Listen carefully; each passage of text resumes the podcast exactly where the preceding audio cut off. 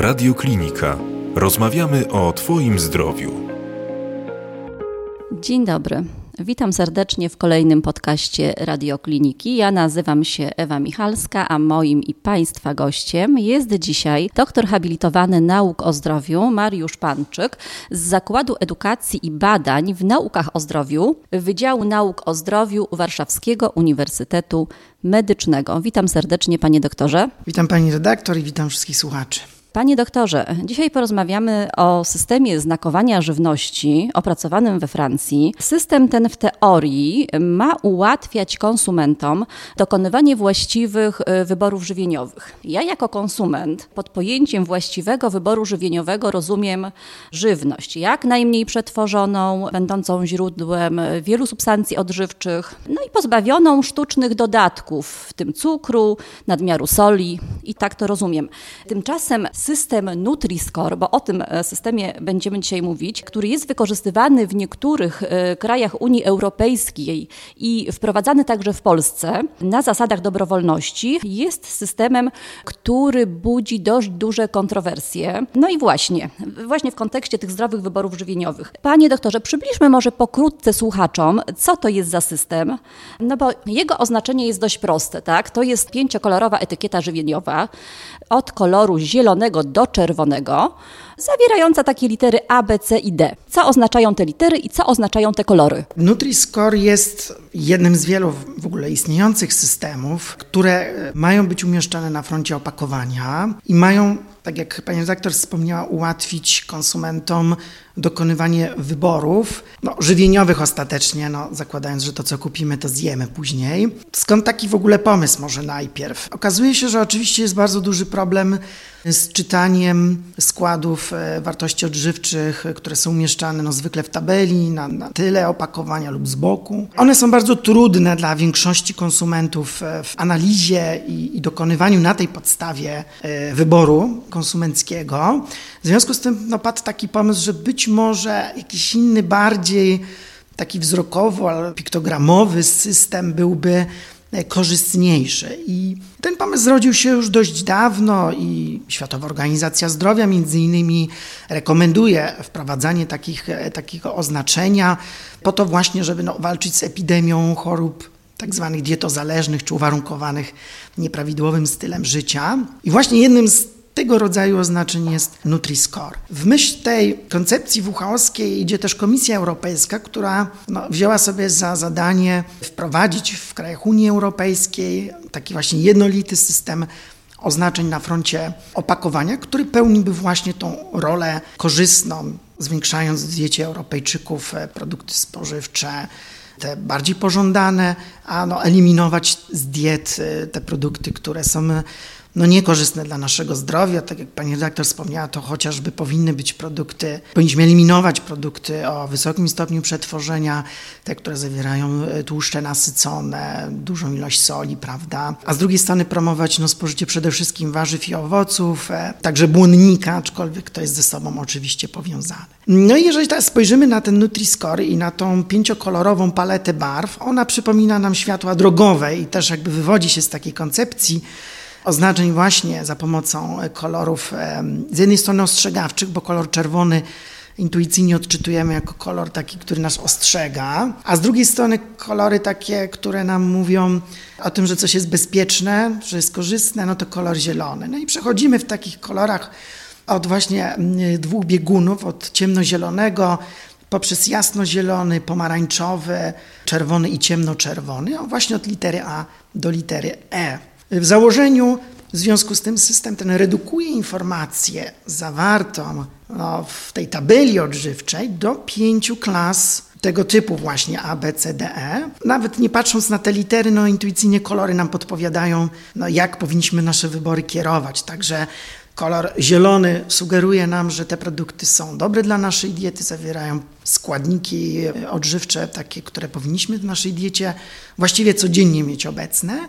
No i bardziej się przesuwamy w stronę litery E, czyli tego koloru ciemnoczerwonego, tym rzadziej powinniśmy sobie pozwalać na spożywanie tych produktów. No ta kategoria E szczególnie, no to powinny być tak zwane produkty, które spożywamy bardzo okazjonalnie, one są dla nas jakimś takim, taką przyjemnością e, w, spożywaniu, ale rozumianą jako przekąski głównie słodkie, prawda, bo one będą zawierać duże ilości węglowodanów, głównie prostych, bądź też będą zawierać spore ilości soli i tłuszcze nasycone, czy na przykład słone przekąski, prawda? Taka jest idea i myślę, że tutaj Większość ekspertów, specjalistów zgadza się, jakby to założenie jest e, jak najbardziej słuszne i nawet badania polskich ekspertów też wskazują, że ta koncepcja jest jak najbardziej słuszna. Problem jest oczywiście w pewnych szczegółach, co stoi za tymi e, barwami, a właściwie za tą klasyfikacją. Wyobraźmy sobie taką sytuację, że mamy pomiar wzrostu. Możemy na tej podstawie, mając wzrost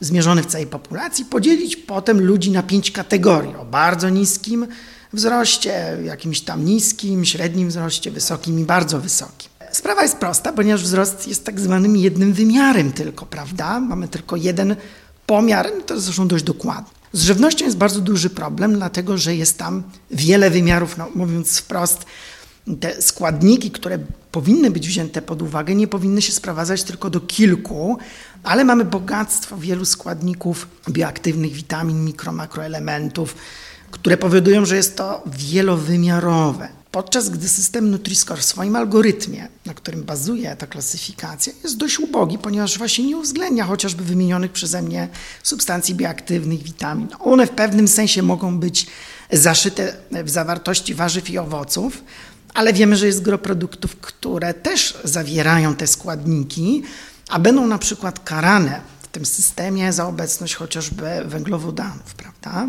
Także wracając do idei, chcemy zredukować informacje, ale chcielibyśmy zminimalizować skutki tej redukcji, żeby nie utracić tych ważnych elementów w profilu żywieniowym. Wiemy, że mamy pewne zalecenia, dokładnie rekomendacje żywieniowe, co powinniśmy spożywać codziennie w określonych sporych ilościach, tak jak warzywa, owoce, prawda, te 4-5 porcji, minimum 400 gramów i tak dalej, a co powinniśmy w małych y, lub wręcz eliminować z naszej diety.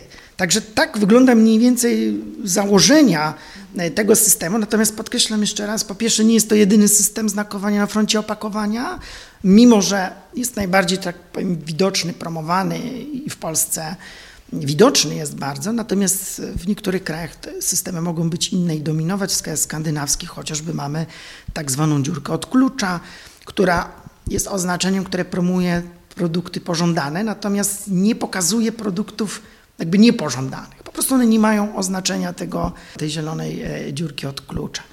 E, mamy też oznaczenia typu taka bateria informacyjna, która pokazuje ilościowo skład poszczególnych ważnych elementów, natomiast nie jest e, wielokolorowa jak system Nutri-Score. I są też ostrzegawcze oznaczenia, które mówią, uważaj, tu jest duża zawartość nie, na przykład tłuszczów y, trans, prawda, które są niekorzystne, duża zawartość cholesterolu jest w tym produkcie. Także różne są pomysły na te y, oznaczenia umieszczone na froncie opakowania. Rozumiem, że ta etykieta żywieniowa Nutri-Score jest jedyną, y, jedynym oznaczeniem na produkcie. Nie ma tam już składu, składu takiego w tabeli wartości odżywczych danego produktu? Ona zastępuje ten skład? Absolutnie nie. To jest dodatkowe oznaczenie na froncie opakowania. Absolutnie, jeżeli mówimy o tabeli wartości odżywczych, ona jest wymagana rozporządzeniem unijnym, musi być oczywiście umieszczona nadal. Natomiast no, idea jest taka, że ponieważ jest trudna, no to konsumenci będą się kierować tym, co jest na froncie opakowania.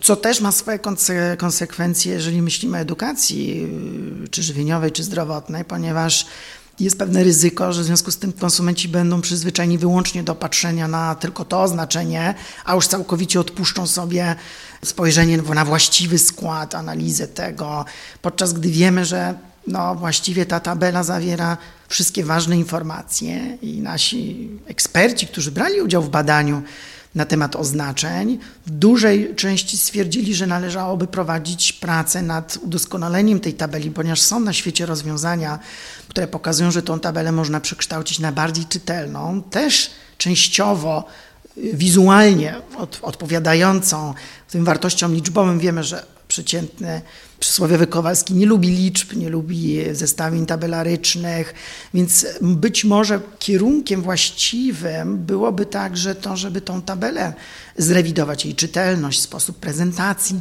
żeby ona była bardziej czytelna dla przeciętnego konsumenta.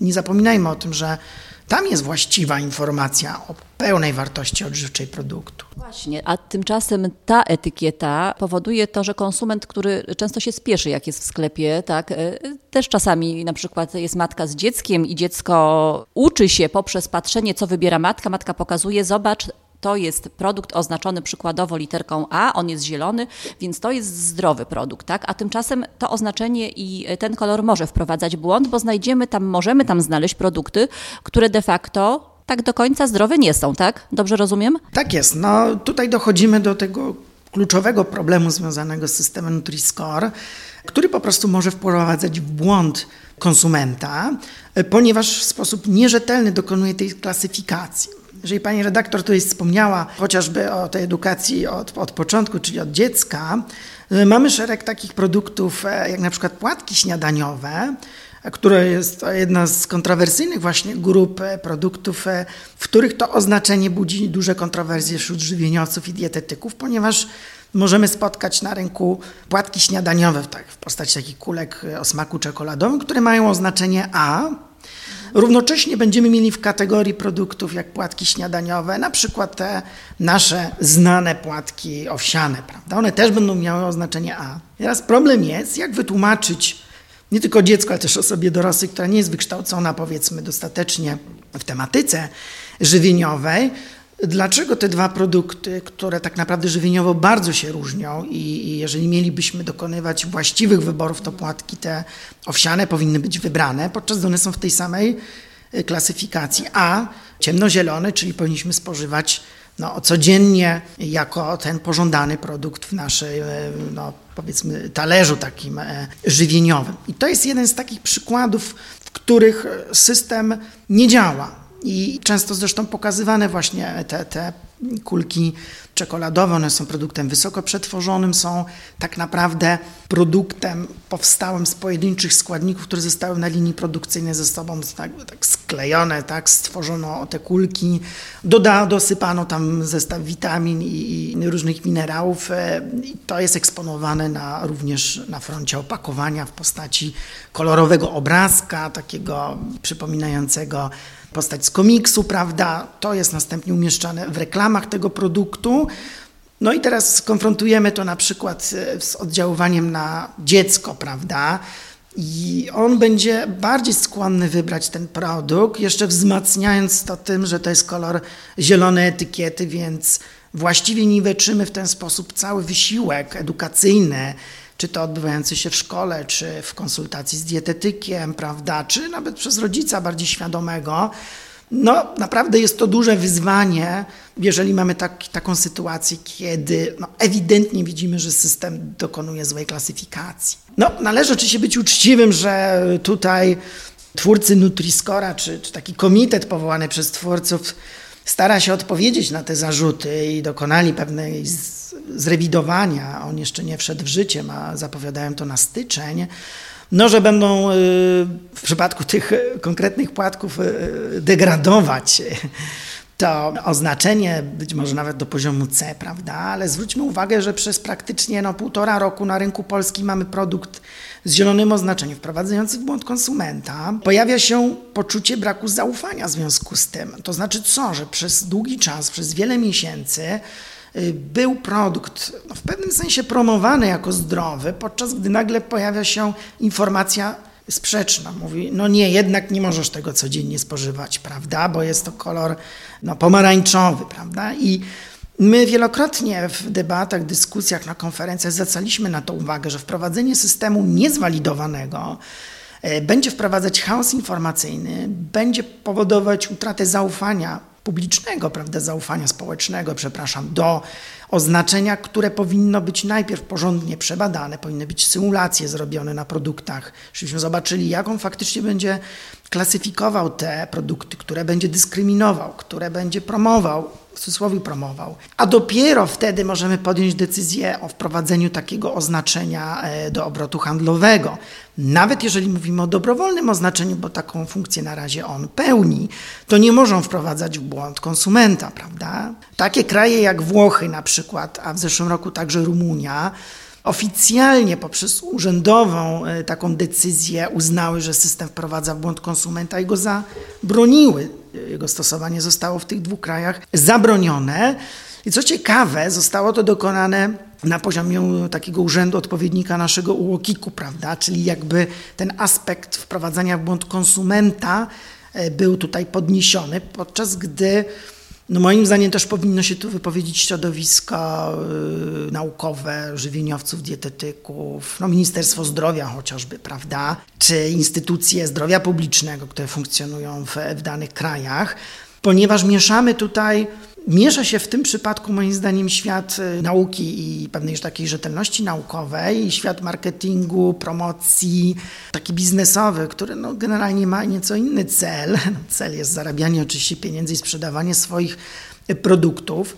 I jest pewna kolizja, konflikt interesu, moim zdaniem, w związku z tym, że jest to promowane przez y, duże koncerny spożywcze, przez duże sieci handlowe, co mnie nawet prowadzi do pewnego takiego myślenia, że coś jest nie tak.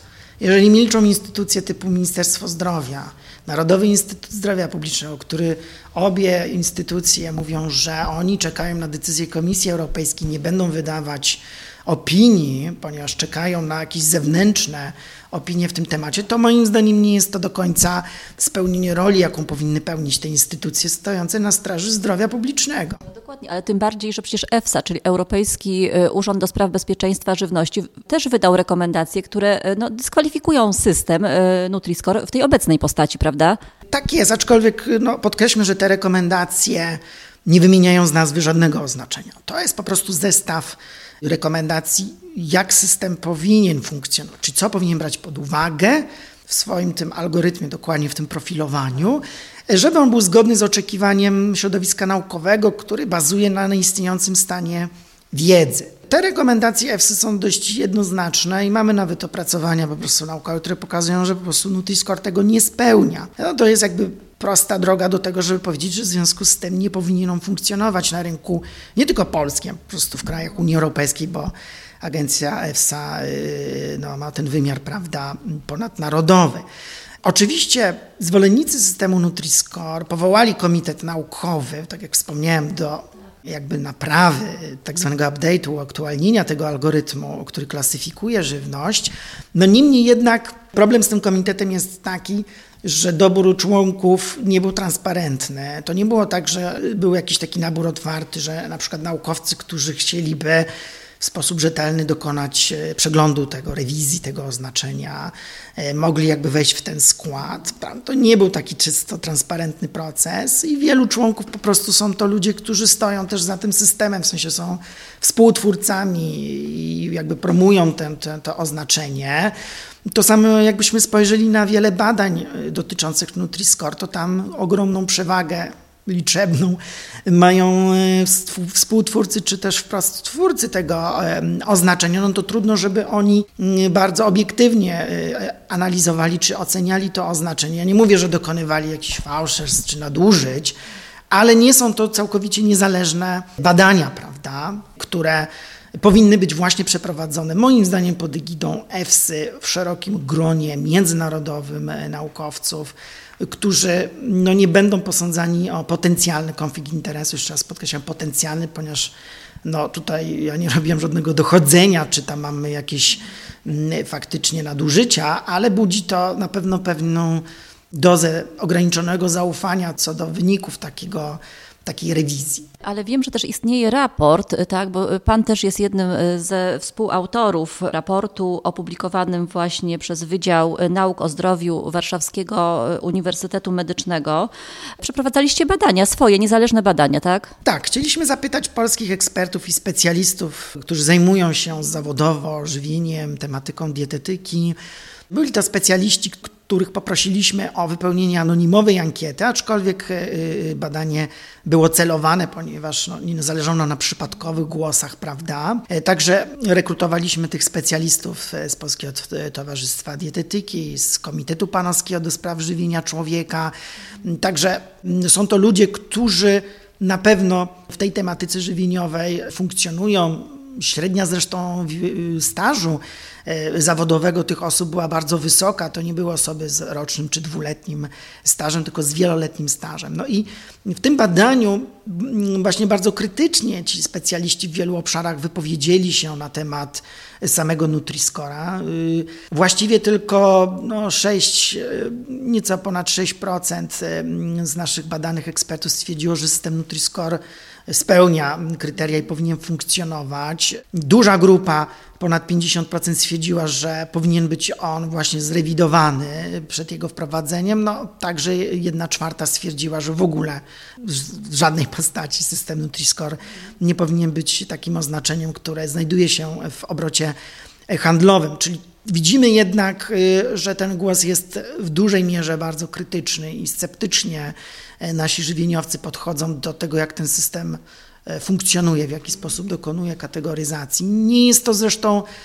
odosobniony głos. Mieliśmy także głosy z wielu innych krajów, pomijając tutaj wspomniane Włochy, chociażby, gdzie tam ten powiedzmy opór jest bardzo duży, ale nawet w krajach, które przyjęły, typu Holandia czy Belgia, jest sporo grono właśnie naukowe, które podnosi to, że system jest niezgodny z, kraj, z, ich krajowymi e, zaleceniami żywieniowymi, a mimo tego tamtejsze Ministerstwa e, Zdrowia, instytucje publiczne dopuściły wprawdzie do, stosowania dobrowolnego, ale no, z pewną taką koncepcją jednak y, obowiązkowego tego oznaczenia w docelowym, jakby takim horyzoncie czasowym.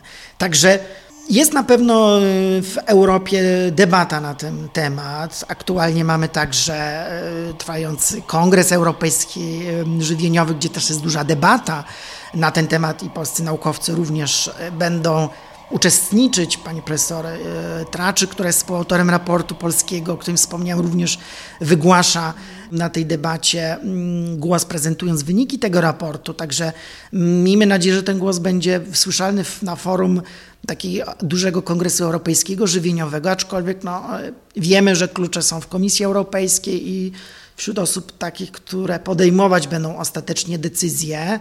Chcielibyśmy, żeby ten głos e, naukowców, nie tylko związanych z Nutriską, był słyszalny w debacie, żeby ta debata była w końcu merytoryczna, a nie wyłącznie taka, w której y, mówimy, że no, konsumenci akceptują oznaczenie. No, trudno zaakceptować oznaczenia, które jest bardzo intuicyjne, proste, natomiast pytanie jest, co za nim stoi. Czy możemy zaufać tej klasyfikacji, że zielone to jest faktycznie ten e, produkt pożądany w diecie. Są także głosy, że ten system e, Nutri-Score jest poniekąd tak, no niby dobrowolny, ale też wymuszany na producentach, nawet naszych rodzimych producentach żywności przez takie wielkie sieci handlowe, tak? A wiadomo, że producenci e, no jednak chcą być w tych sieciach, tak? Związane to jest po prostu ze wzrostem sprzedaży. Jak to wygląda? Z tego, co mi wiadomo, oczywiście jest pewnie wiele spraw, o których mi nie jest wiadome, ale tak, po pierwsze, jeżeli spojrzymy na historię wprowadzania, no to mamy bardzo duże y, taką kampanię informacyjną i, i, promowanie tego oznaczenia właśnie przez sieci handlowe. Możemy tu wymienić Biedronkę, możemy Kaufland wymienić Carrefour, także Żabka, która jest powiedzmy bardziej takim małym sklepem, ale również tam zdecydowano się ten system wprowadzić.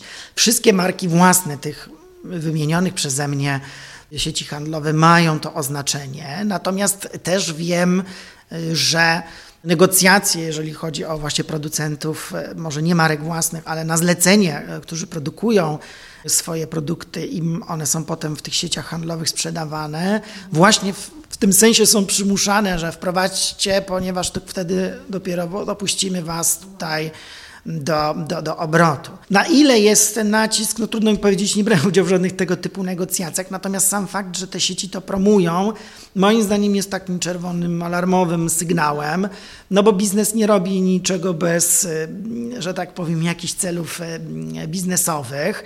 Nie wiem, czy to jakieś teorie spiskowe możemy mówić, ale zaskakująca rzecz na przykład spotkałem w Lidlu, gdzie pojawiły się informacje jakiś czas temu, ostrzegające wręcz, że system ten nie jest systemem opartym na uznanych naukowych podstawach i że system nie mówi, które żywność jest dobra, która zła. Dla mnie to było zaskakujące, że sieć handlowa zdecydowała się na takie, takie informacje, to także na stronie internetowej y, Lidla można znaleźć, co oznacza, że prawdopodobnie gdzieś dzieją się jakieś mm, ruchy, może na razie jeszcze nieoficjalne, które powodują, że sieć handlowa Lidl zdecydowała się na takie ostrzeżenie.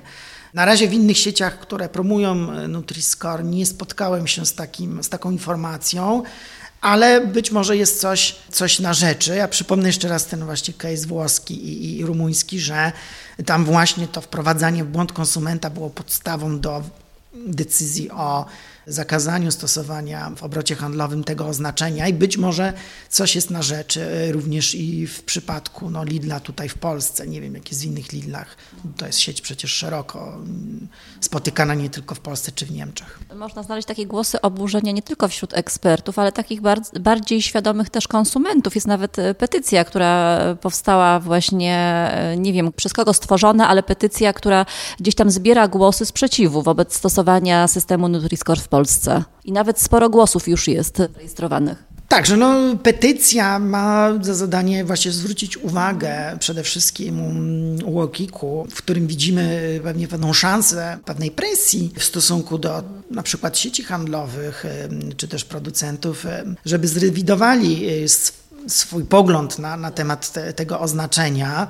Ta petycja jest między innymi też e, popierana przez e, Polskie Towarzystwo Medycyny Stylu Życia, które w szczególnym stopniu interesuje się tematyką właśnie między innymi żywienia, które no, obok innych aspektów, takie aktywność fizyczna jest jednym z ważnych elementów e, związanych z naszym zdrowiem. Wiemy też, że na przykład Polskie Towarzystwo Dietetyki, które pierwotnie, kiedy system dopiero wchodził do Polski, popierało to oznaczenie, ale pod wpływem debaty i do, docierających informacji e, na temat tego, jak ten system faktycznie funkcjonuje na rynku, zdecydowało się wycofać swoje poparcie. E, było też poparcie w kierunku debaty na temat Nutri-Score, debaty merytorycznej, które było poparte przez Komitet Panowski do Spraw Zdrowia Publicznego. No niestety ta, to wezwanie do debaty, to było skierowane do mm, Instytutu Zdrowia Publicznego, nie zostało pozytywnie rozpatrzone. Właśnie tutaj no, padł ten argument, o którym wspomniałem, że na razie czekamy na decyzję Komisji Europejskiej. Także w Polsce ta debata wydaje się być nie istnieć, taka debata faktyczna. Raczej mamy pewną widoczność systemu w sieciach handlowych, Jakbyśmy poszli do niektórych biedronek, są plakaty, są takie ulotki e, przy, przy cenach informujące. E, no taki dość właśnie prosty sposób, czym jest oznaczenie, co oznacza kolor zielony, co oznacza litera A. Mm, e, natomiast takiej rzetelnej też kampanii informacyjnej nie było, prawda? Także ja uznałbym, że w Polsce de facto debata nie odbyła się. Była to bardzo wyrywkowa, raczej informacyjna, z kilku stron Niektóre organizacje handlowe, tak jak POHID na przykład, popiera e, to oznaczenie i takie stanowisko, oświadczenie było e, na początku tego roku również wydane, gdzie była e, tak w kilku punktach wymienione zalety tego systemu, które naszym zdaniem nie przeważają, te korzyści nie przeważają nad ryzykami, które ten system stwarza. Także ja oczekiwałbym, żeby ta debata o charakterze publicznym w środowisku ludzi, którzy są ekspertami, się odbyła, żebyśmy poznali argumenty obu stron i na tej podstawie mogli w sposób transparentny powiedzieć, gdzie, w którym miejscu jesteśmy i czy to oznaczenie faktycznie zasługuje na to, żeby no, było nawet jako dobrowolne w Polsce rozpowszechniane. Myślę, że może Ministerstwo Zdrowia, może po nowym rozdaniu, może ta debata będzie miała miejsce jeszcze pod koniec funkcjonowania Ministerstwa Zdrowia, które aktualnie jeszcze funkcjonuje, było takie zebranie takiej grupy zrzeszającej pacjenckie organizacje. Ona, ona działa od wielu lat przy Ministerstwie Zdrowia. Tam odbyła się debata, w której uczestniczyli przedstawiciele Ministerstwa Zdrowia. Miałem być tam obecny, niestety moje zawodowe różne zobowiązania uniemożliwiły mi udział w tym, w tym spotkaniu, ale Generalnie w trakcie tej debaty padło właśnie wiele merytorycznych argumentów. Przede wszystkim również te, które dotyczą pacjentów, dla których dieta w trakcie procesu leczenia jest istotna, między innymi chociażby w diabetologii, prawda? Mamy osoby z chorobami nerek, e, osoby po przeszczepach, prawda, choroby, z chorobami nadciśnienia, problemami z metabolicznymi. I te organizacje zrzeszające właśnie pacjentów wydały takie oświadczenie skierowane do Ministerstwa Zdrowia, w którym zwracają uwagę, że system jest nierzetelny, nie przeszedł dostatecznie, czy wręcz w ogóle walidacji pod kątem zgodności z zaleceniami żywieniowymi, a w związku z tym ministerstwo powinno no jednak y, pochylić się krytycznie, y, ocenić ten system. Ministerstwo Rolnictwa skądinąd wydało negatywną opinię, no ale tutaj mamy argumenty z drugiej strony związane z tym, że system na przykład promuje produkty wysoko przetworzone, produkty, które często są przywożone z zagranicy, czyli pomijają na przykład lokalność produktów, tradycyjne produkty. Jest to także wbrew koncepcji Komisji Europejskiej od pola do stołu, która mówi, że powinniśmy spożywać produkty lokalne, prawda? Ślad węglowy, prawda? Powinniśmy sezonowo podchodzić do tego, co jemy bo jest to po prostu dobre dla planety, ale też dla naszego zdrowia. To też jest jeden z argumentów, który pokazuje, że system Nutri-Score, który generalnie dyskryminuje produkty właśnie nisko przetworzone, produkty lokalne, czy też tradycyjnie wytwarzane. Tutaj Włosi też właśnie dlatego tak bardzo negatywnie oceniają ten system, ponieważ wiele ich produktów tradycyjnych no, wypada bardzo negatywnie, także to wielki też problem z oliwą z oliwek, prawda, która y, miała znaczenie C, no tam teraz ta rewizja ma im dać B niby, ale przypomnijmy, że nasz olej rzepakowy, który profilem no, jest nawet czasami lepszy niż oliwa z oliwek, też właśnie bardzo słabo wypada w tym oznaczeniu. Także widzimy, że to nie jest tylko aspekt stricte związany z profilem żywieniowym, ale także mamy tutaj elementy być może pewnej lokalności produktów, e, e, takich jak e, właśnie wspomniane przeze mnie produkty lokalne, tradycyjnie wytwarzane, nieuwzględnianie stopnia przetworzenia produktu, nieuwzględnianie także no, tego śladu węglowego.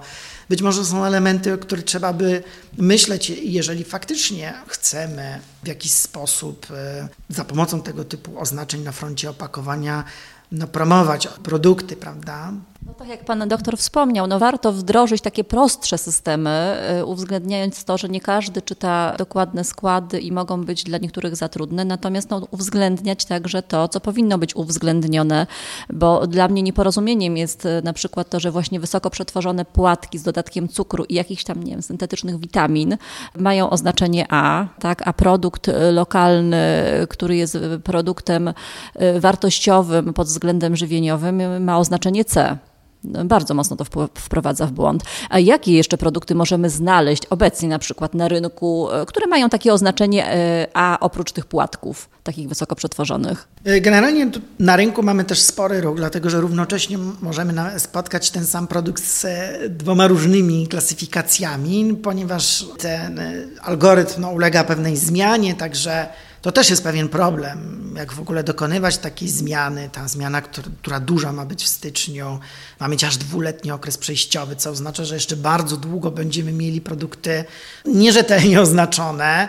Będzie też na pewno duży problem z, z tym, że będziemy mieli właśnie ten sam produkt z różną klasyfikacją. Duże kontrowersje budzą e, na pewno napoje. Tutaj bardzo mocno kontrastuje na przykład tak zwane produkty dietetyczne czy też light, które są słodzone słodzikami. One mają oznaczenie B, to jasnozielone, prawda? Takie jeszcze można powiedzieć yy, zdrowe. Tak jest. No, no jakby w tej klasyfikacji uznane za pożądane w diecie na pewno. No powinny być no prawie codziennie spożywane, tak? Y, także tego typu produkty właśnie słodzone słodzikiem, one nie są negatywnie oceniane, ponieważ w algorytmie jest, są tylko węglowodany, prawda? Natomiast słodziki nie są ujęte mm, jako coś dodanego w tym algorytmie i nie ma kary, mówiąc wprost, za tę obecność tych słodzików. W związku z tym te napoje, na przykład słodzone słodzikami, uzyskiwały wysoką klasyfikację, no bo mielibyśmy tylko wodę plus te słodziki, ewentualnie jakieś barwniki, one też nie są brane pod uwagę, czy dodatek jakichś tam stabilizatorów, prawda? Z drugiej strony mamy na przykład produkty o niezwykle dobrych walorach y, odżywczych, jak chociażby właśnie soki, które no, mają pewną prawda, dawkę węglowodanów, cukrów, no naturalnie obecnych w sokach i No też tutaj unijne reguły narzucają nam, że tu nie możemy nic zmieniać w tym produkcie, prawda? To jest kategoria bardzo ściśle opisana, tam nie wolno nam dodać żadnego cukru do soku owocowego, nie możemy tego tam rozcieńczyć, y, to możemy mieć tylko taką, taką formułę, jaką uzyskamy po prostu wprost z owocu, prawda? W związku z tym one w sposób naturalny będą karane tą obecnością węglowodanów, ale ignorujemy znowu bogactwo antyoksydantów, tych wszystkich polifenoli, związków bioaktywnych, prawda, witamin, które są obecne w tych produktach. O, praktycznie często w ogóle nie przetworzone, no poza wytłoczeniem nie mamy tam możliwości niczego dodać, żeby nie utracić kategorii soku, prawda, które Unia e, wymaga. Także tutaj widzimy bardzo dużą rozbieżność między tym, co mielibyśmy w zaleceniu żywieniowym, a tym, co faktycznie pokazuje nam klasyfikator, prawda? Czyli, czyli zielone B versus C, ale mamy szereg soków D i E nawet. E, prawda? Bo na przykład sok winogronowy z natury rzeczy ma bardzo już dużo węglowodanów, więc on już będzie lądował naprawdę nisko e, w klasyfikacji. Także nawet możemy spotkać E, jeżeli chodzi o soki. Nektary z natury rzeczy mogą być, e, prawda, mogą być dosłodzone i one będą już miały D i E, ale też musimy wiedzieć, że niektóre soki będą nieakceptowalne przez konsumenta, więc będziemy z nich robić nektary, żeby konsument akceptował smak chociażby z czarnej porzeczki, prawda? E, sok praktycznie nie da się go tak spożyć, bo on jest po prostu bardzo kwaśny.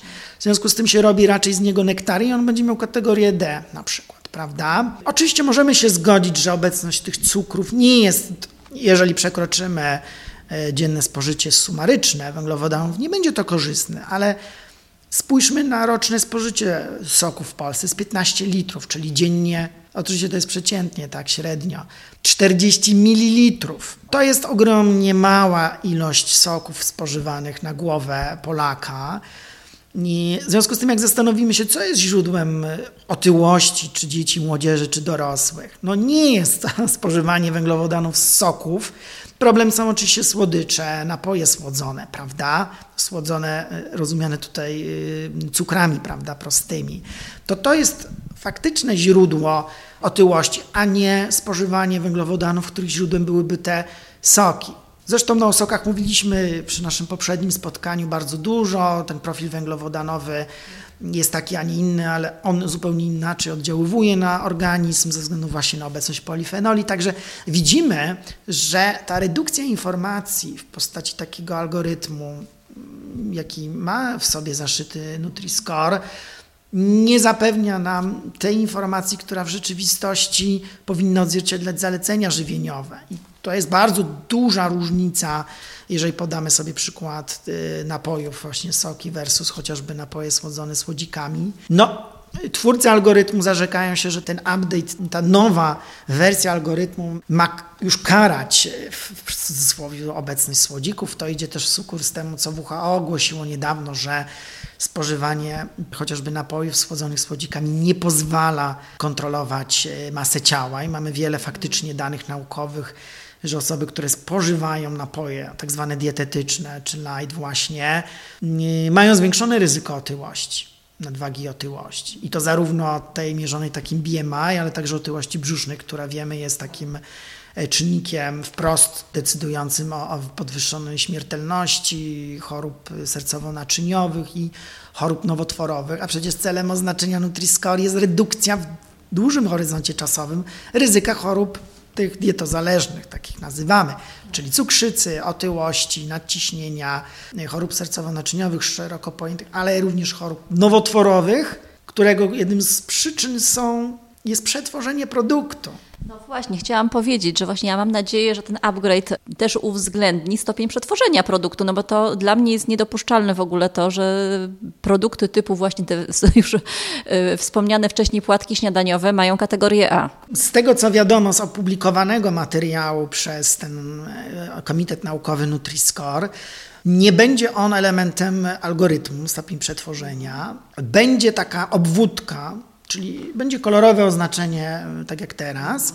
Będzie obwódka czarna z nazwą Ultra Processing, tak? Czyli wyobraźmy sobie, że będziemy mieli produkt z zieloną, wyeksponowaną literą A w czarnej obwódce, że jest to produkt wysoko przetworzony. Nie wiemy, czy będzie to polska nazwa. Wątpię, będzie prawdopodobnie Ultra Processing. Moim zdaniem nie spełni tej swojej roli. Moim zdaniem absolutnie powinno być to po prostu elementem tego algorytmu, czyli wyliczania tej punktacji, która później przekłada się na klasyfikator, bo śmiem twierdzić, że wielu konsumentów w ogóle nie będzie wiedziało, co to jest to ultra processing i jak to się w ogóle ma do zdrowia, prawda? To jest wielka sprzeczność w ogóle, tak? Tutaj kategoria A, zielony, czarny obok. Absolutnie też się z Panem zgadzam, że to będzie wprowadzało w duży błąd konsumentów. Też tak uważam. Y, wprawdzie twórcy przedstawili jedno z badań, w których no, pokazują, że to jakoś tam działa.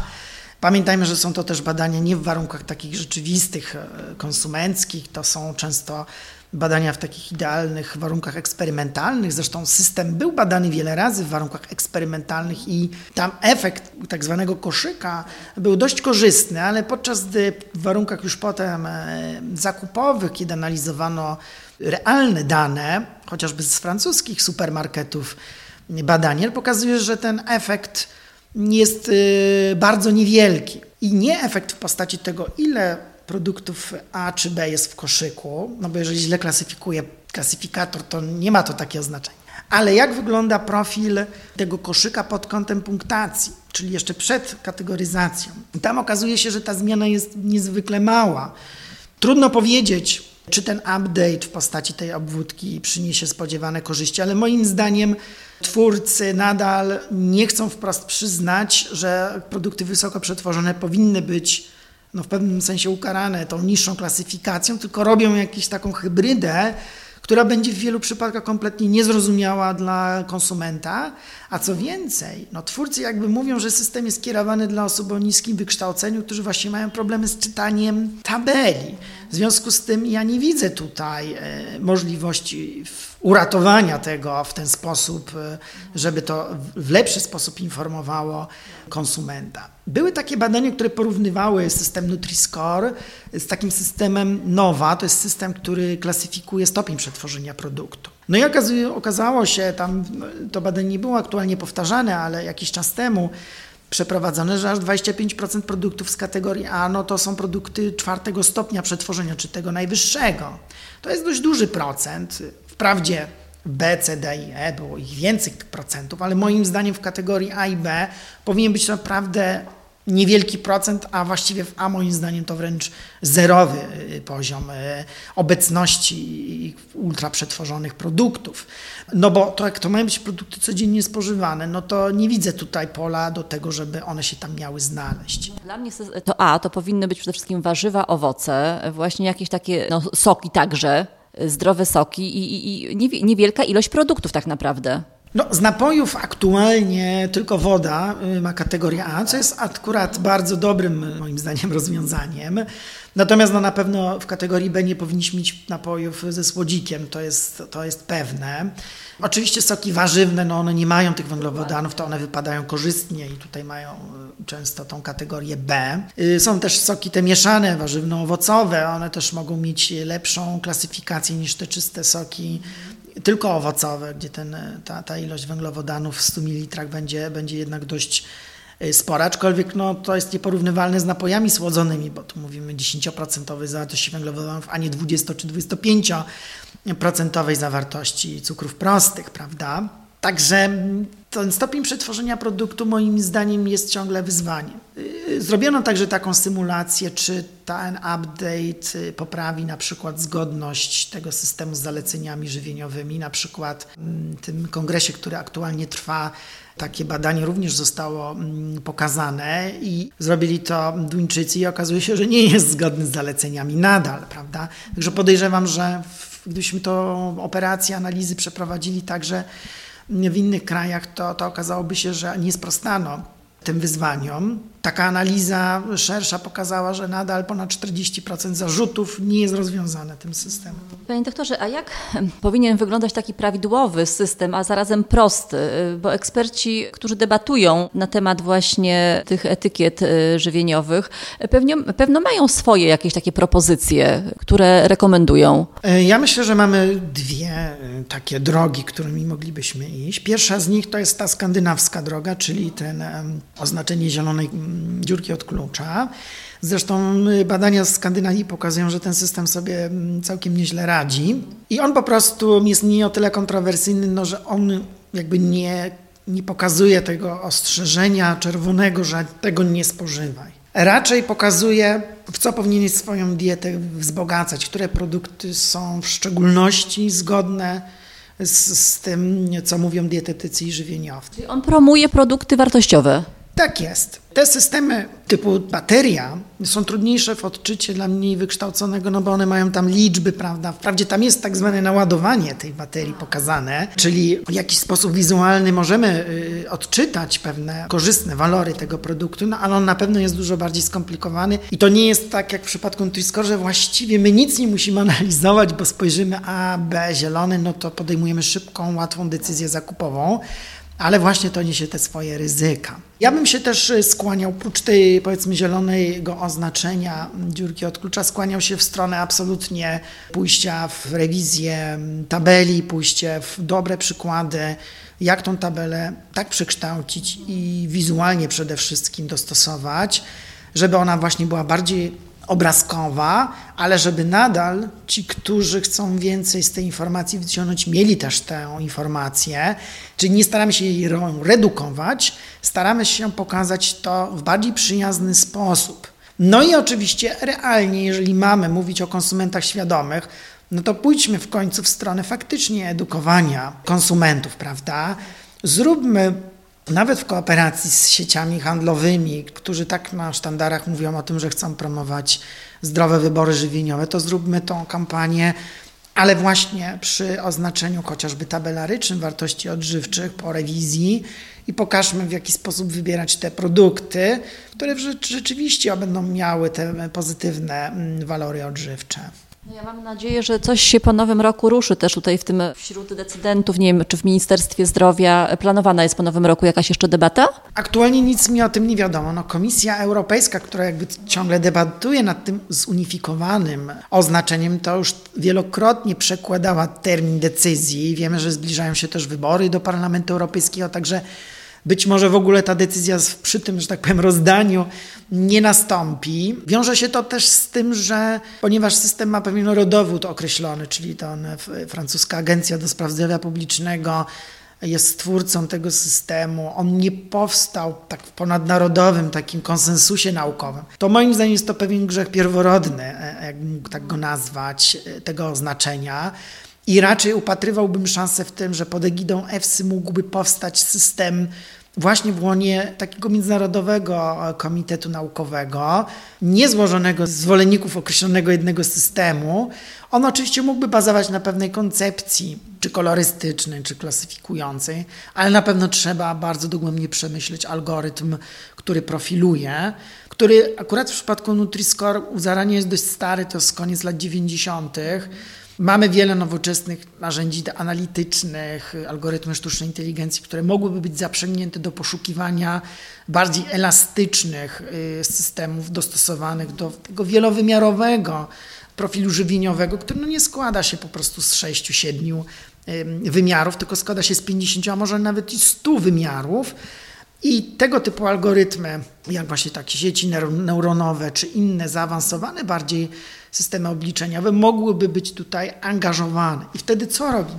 Wychodzimy od rekomendacji, uczymy, powiedzmy, ten algorytm tych rekomendacji, dopiero on na tej podstawie zaczyna profilować nam jakieś produkty na rynku. My patrzymy, jak on sobie radzi, jak sobie radzi dobrze, czyli eksperci odżywienia, dietetyki widzą, że on faktycznie promuje to, co powinien promować, to wtedy go wdrażamy. I to jest moim zdaniem właściwe postępowanie, Teraz mamy taką wolną amerykankę, ktoś wprowadza jakiś system bez walidacji, jest dobrowolny, ale są zastrzeżenia.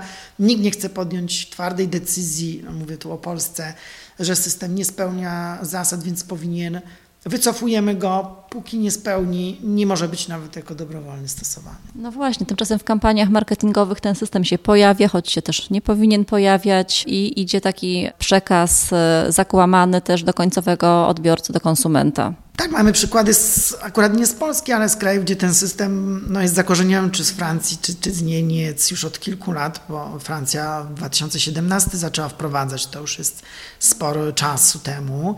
Pojawiają się na przykład tego typu promocje w, w marketach jak 10% taniej, jeżeli wybierzesz produkt z zielonym literą A, prawda? No to widzimy, że w związku z tym coś stoi za marketingiem, prawda? Z drugiej strony produkty niepakowane nie będą oznaczane, bo to jest na froncie opakowania, więc produkt nieopakowany nie ma oznaczenia.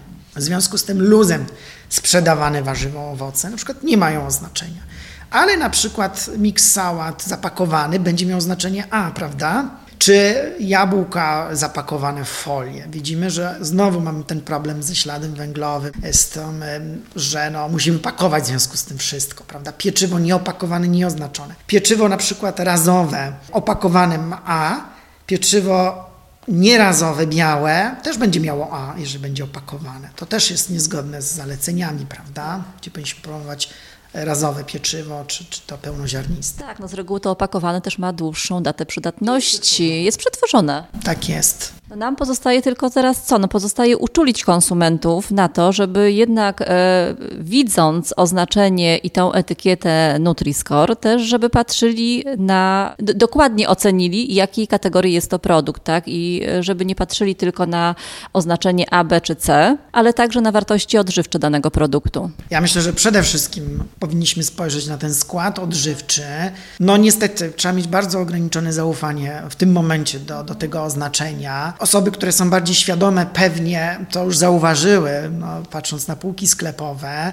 Natomiast no, mogę zachęcić na pewno do poszukiwania informacji na temat Nutri-Score nie tylko na stronach zwolenników, ale też właśnie to, o czym dzisiaj mówimy, o, o, wielu zastrzeżeniach z tym związanych. Wspomniana petycja, prawda, tam też jest trochę informacji o, o, o tym, dlaczego właściwie no, są kontrowersje z tym systemem związane, więc też mogę zachęcić e, słuchaczy do, do tego, aby zajrzeli do tej petycji i być może wyrobią sobie e, swoje takie zdanie i, i nie będą tak całkowicie obojętni wobec tego systemu.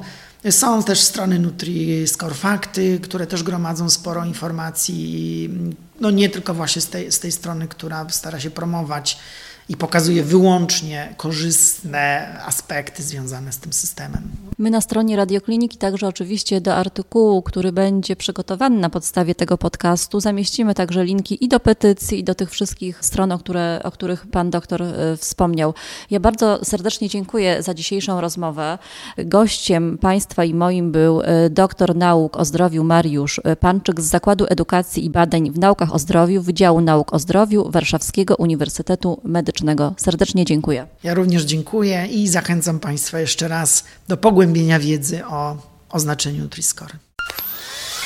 Więcej audycji na stronie radioklinika.pl i w naszej aplikacji mobilnej.